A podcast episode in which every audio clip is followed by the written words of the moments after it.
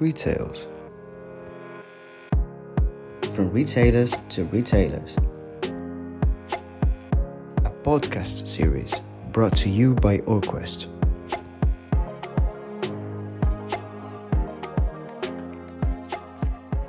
Bueno, bueno, bueno. Who do we have here today? I couldn't be more excited about starting this podcast series with him as our guest of honor. Isak Halfon, the man behind Mango's original international expansion, our senior advisor, and our friend here at Orquest. Thank you so much, Isak, for being here today. Welcome. Thank you, Adara. Thanks for with all these uh, nice words about me, and I think I'm not I'm not uh, des- I don't deserve them. But anyway, thanks a lot. Thank you. Thanks for your time also. Thank you.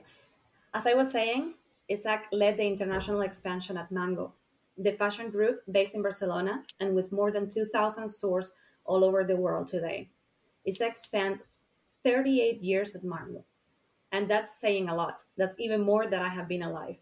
Most of them as, as VP of International Expansion. But not only that, he has also participated in the expansion of the Fawaz Alhokair Group, one of the major players in the retail franchising industry in the Middle East. And as a consultant, he's not only senior advisor at Orquest, but also at fashion companies such as Oxor or Chakra, Yan and Marypaz, or Missguided, and in countries such as Turkey, Morocco, Spain, or the United Kingdom. So many things, Isak. With this stellar trajectory, how did you start in the resale industry?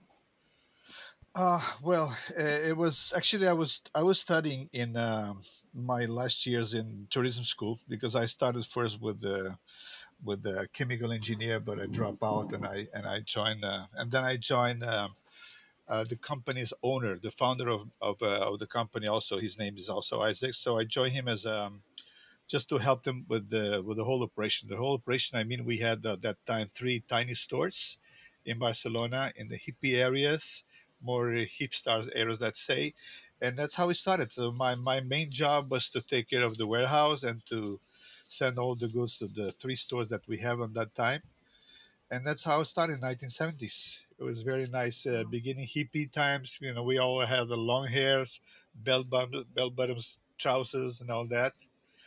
It's a nice time actually, Woodstock time, I would say. Amazing. Wow. That's very inspiring.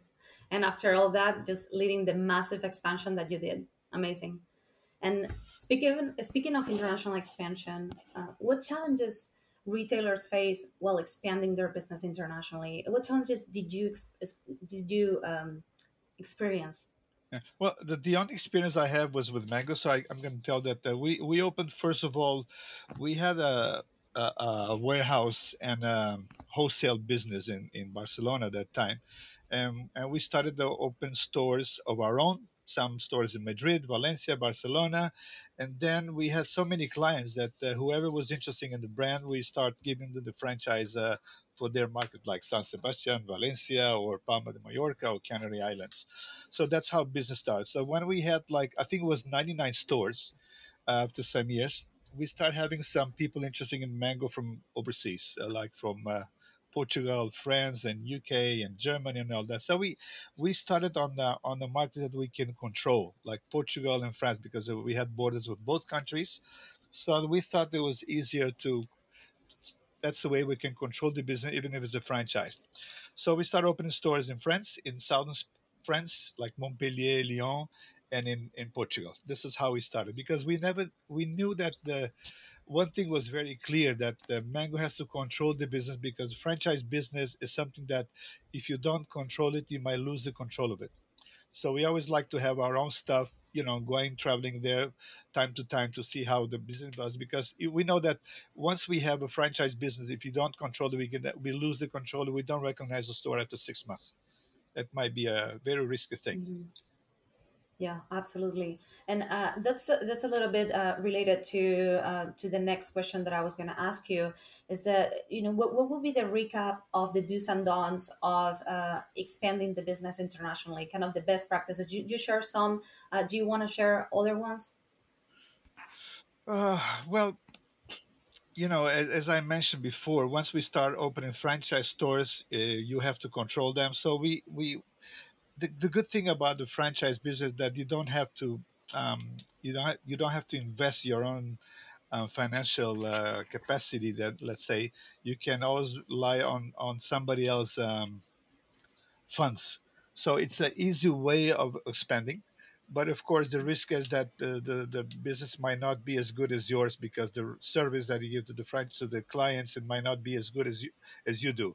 So it's it has a good part and bad part. That that means that for one side you you can expand faster your business but also on second thought you can lose the control of it. So it has to be um, 50-50 we always like to have company stores company owned stores and franchise at the same time. Never only one side because you might lose the i mean the, you can lose everything. You can you don't know how it how it how they handle the business as good as you do. So it has to be very proactive on both ways let's say So I guess like keeping a, a tight relationship with them and and uh, making sure that the, the the training about the brand is uh, is very important, so the identity don't don't get lost, right? Yeah, actually, actually, when we opened a, fran- a franchise store, we usually, we used to leave uh, somebody of our company for fifteen to twenty days on the store just to train them, teach them how to do the business, and you know, and control them a little bit to see how everything is going. Yeah, don't not hmm always letting them do. I mean, we have to, we were very a big part of a, of the time always in touch with them, looking at the figures and uh, fun and but of course now the system has been has been changing because the i mean when we started in the 1970s or 80s there was no uh, internet or anything like this now it's easier to have cameras and you know uh, and uh, you don't need to have to send so many stuff always all the time but you can control them with all the the, you know with all the information we have now on, on the internet and all, and all that so it's easy to control now hmm Okay, I see. So um, if I would ask you, what is uh, the ideal franchisee like? ideal franchisee, like I would say for Mango in my time, was not a very big company because big companies that have so many brands, they might they might lose the, fo- the focus on yours business. But somebody dedicated and, and who likes the business and enjoys and also has to love the brand. I mean, if you don't like, if it's only um, on, on financial like a, like a like a profit business, it's it doesn't work either. You have to love the brand to to to have it. I mean, and, dedicate your time. Somebody in the team has to be full time dedicated 24 hours a day to the business with hmm some financial background, of course. hmm Money I is see. important.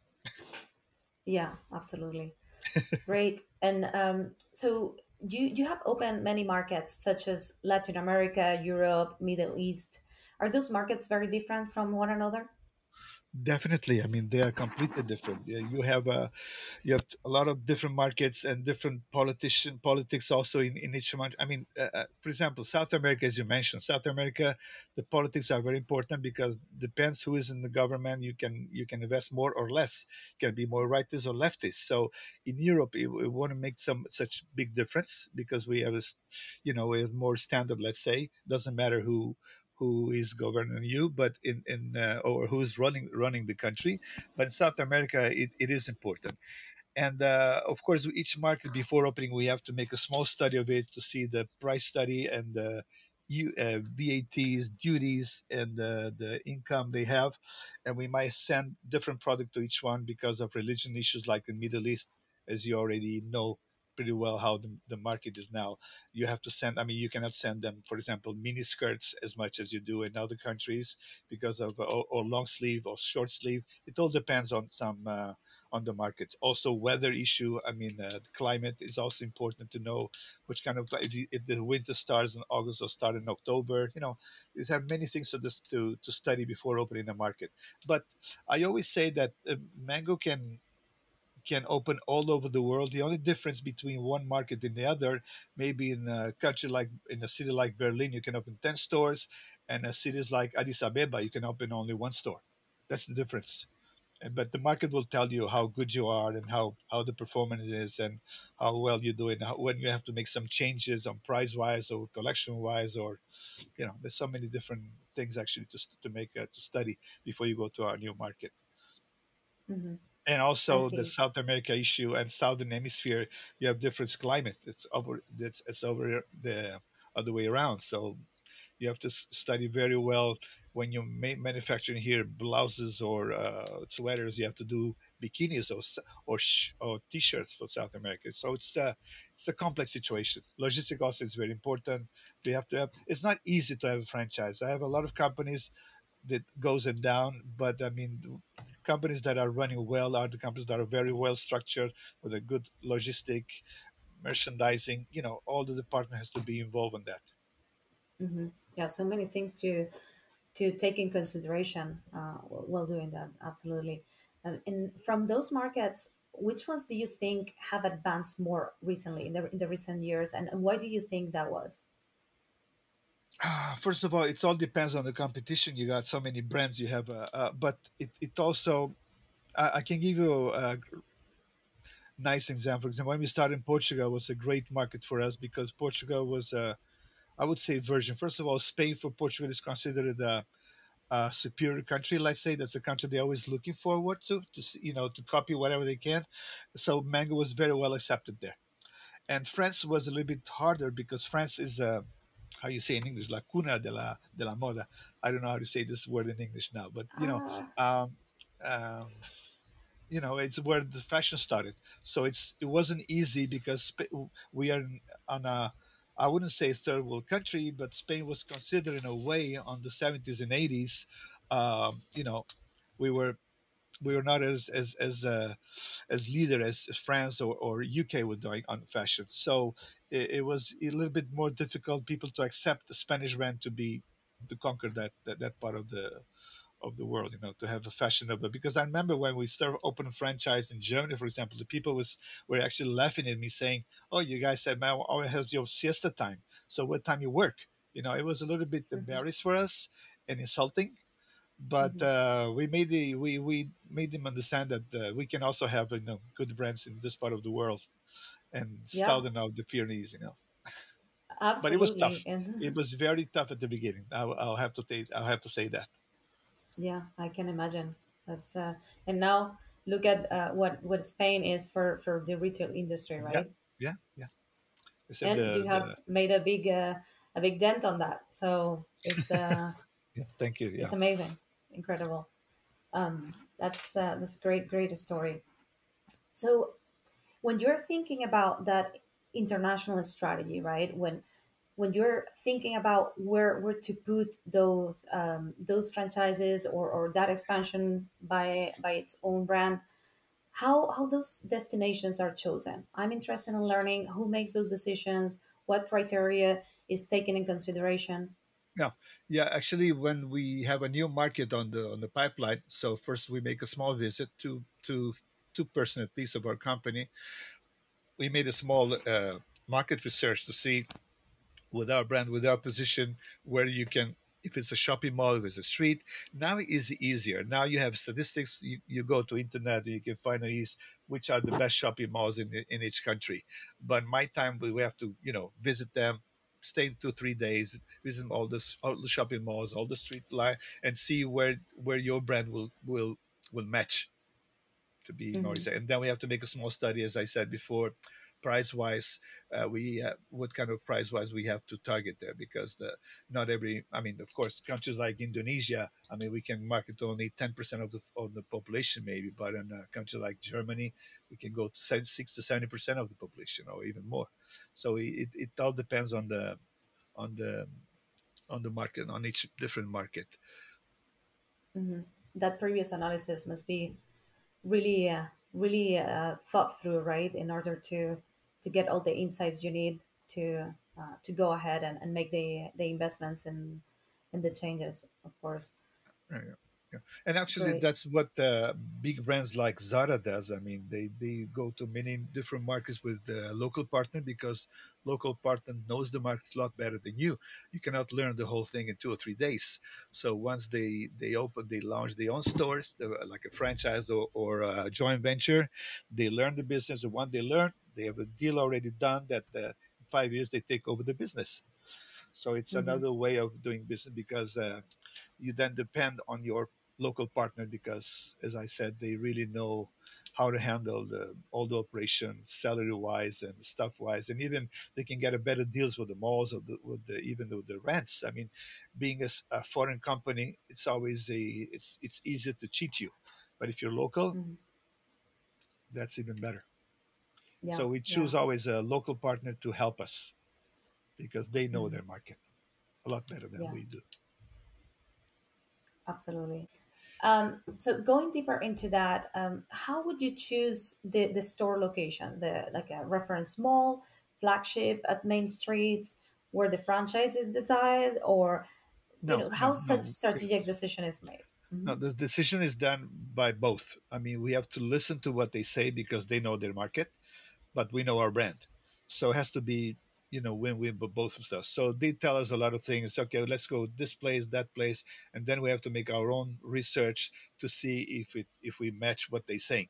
Because somebody sometimes maybe they want to go to a cheaper location or rent cheaper rent so they might try to not cheat i would say but to convince you or persuade you to go to somebody somewhere more uh, just into their to their budget. But we have to tell them sorry uh, that's not what we want we want to be in this place because we think that this brand is our competition. This is the price that we want to target blah blah blah blah. So we it's always a mix. They recommend us they advise it they take us to the place and then we have to say okay now let's look at our side and then we do our own research also. So it has to be both ways. Mm-hmm. i mean uh, we, we yeah we we have to it was a very big uh, actually issue on challenging south america because our strategy was different. We thought that we knew it, but the market is different. It's a, a lot of uh, different class, social classes there. In, let's say in, in South America, so we have to adjust ourselves not to what we know, but also to their reality, to their truth. You know, it was a it was a way of learning. We we learn a lot, and we lost a lot of money also with some bad decision in some markets in South America because we thought we can take the European ideas or policy to there but we have to then we realize that we have to adjust ourselves to the local market. And that's not somebody not something that everybody knows. You have to feel the market you have to be there talk to the people and then you you realize how to do that. It takes some time. Mm-hmm. so interesting. So i i understand that you know a good location doesn't necessarily mean it, it, doesn't necessarily guarantee itself the profitability of the store, right? Oh, not at all. Yeah, definitely. No, no, not at all. I mean, there's so many facts. I mean, so many issues there, like rents, sales by square meter, uh, margin that you might sell, we might give, uh, the margin that the price that we can sell. It's also important to know what is the price strategy in, in each different market. I mean, let me give an example what happened, for example, with. Um, with Marypaz when I was working in Marypaz. In Marypaz, we have uh, four or five stores in France once. Um, and then we realized that we thought that we could reduce prices.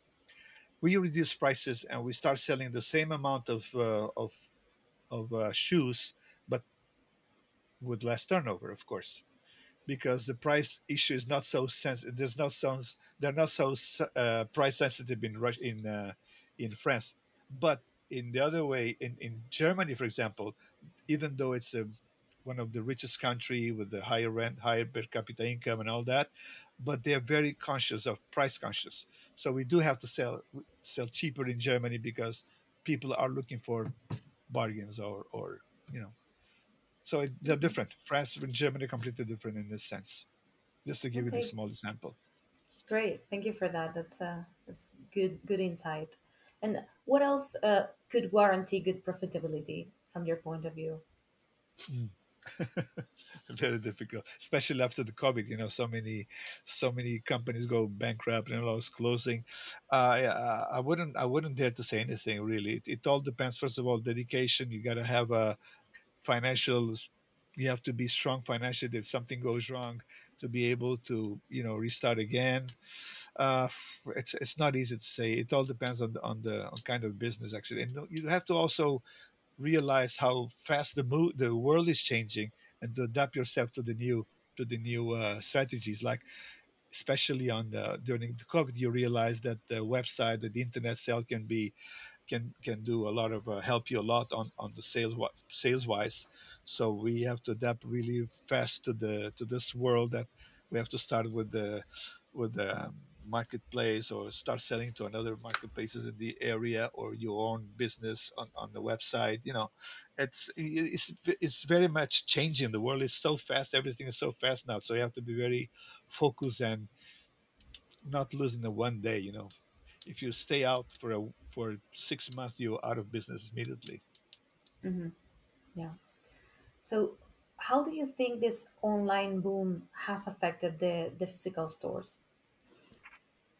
online is affecting it will be affecting, but of course, it doesn't mean that the, that's the end of the shopping. I mean, uh, I'll give you an example because I remember once I was in uh, in UK and uh, somebody I don't remember who it was, but he said something very wise. He said like before to have an if you want to be known in UK, you need to have 200 stores all over, and now maybe with the 50 stores and a good uh, website, maybe you can make the same amount of money.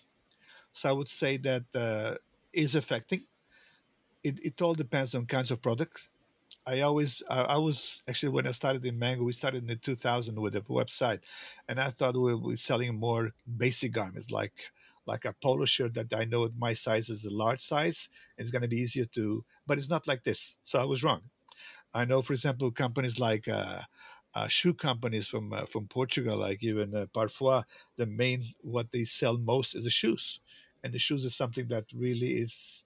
It's not easy to sell shoes online because it hmm doesn't fit you. You know, it can hurt your feet, whatever. But so uh, times are changing. People now buy three pairs of shoes and then send back two. You know, so they have uh, ways of. Uh, so internet sales it is affecting sales, but I think the going shopping is still going to be. Uh, you know, important part of the world because now, but otherwise you're gonna stay home all day, so that's not fun either. And and also some markets like Middle East, for example, the only fun they have is having is going to shopping malls because there's nothing else. Until a couple of years ago there was not even cinemas or bars you know. So they can go you have to go somewhere and go shopping. But in hmm europe i know it's different. I know the young generation not my age but my young generation is buying a lot more uh, on the on the internet. But i think that the compulsory sales will always be there somehow. Maybe some hmm product less some products more but it's there i mean you can see that the main streets no? yeah yeah yeah definitely you have to find the right pine, the right the right uh, moment to to match them, both of them. hmm Is that's With what I said. I mean, instead of uh, maybe small stores all over have only flagship sales. It depends on the brands, of course, or the other ones we will choose another way. But uh, you cannot only have uh, only website doesn't really work. I know ASOS is doing great and companies like this on Zalando on, but even this kind of companies they are going also oh, amazon they also opening their own um, retail stores. I mean they i mean i know that asos now they have their own brand actually even because they really and they need some uh, presence in somewhere. Hmm i would say you know both. Okay, okay. Very I, I work. I work at a company like Missguided Design, as you said, as you mentioned before, and they have only stores and and then they have to open a couple of stores in UK, and now we open in Middle East many stores because they realize that only website it says also it's unlimited, it's very limited what they're doing. hmm hmm You definitely have seen it all, haven't you? and I and I'm, I'm looking forward to see the rest, to see the future, how it's gonna how it's gonna be the future of the retail, and I think nobody knows.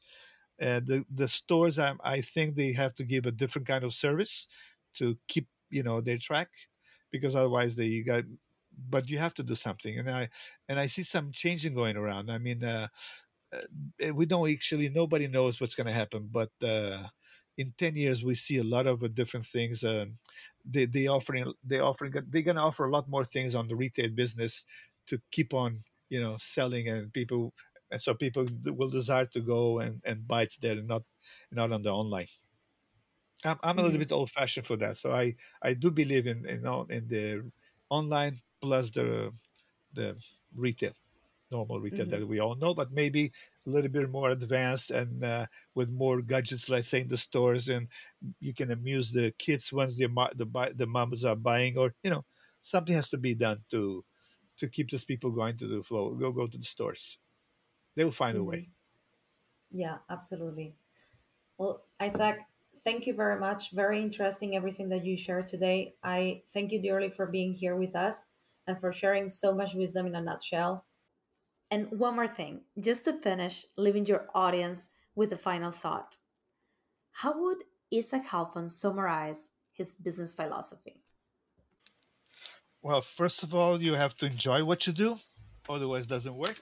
That's my main thing. If you don't, uh, if you're not happy in what you're doing, I think you better change your your profession. And secondly, you have to be very optimistic and open your eyes because the world is changing so fast. It's like a train going, you know, bull, like a bullet train, but you have to catch very carefully and to grab. Don't don't leave yourself because you're gonna get out of fashion in uh, in two days. Then. Thank you. And long life for you guys, for Orquest also. thank you. Thank you. Retails. From retailers to retailers. A podcast series brought to you by Orquest.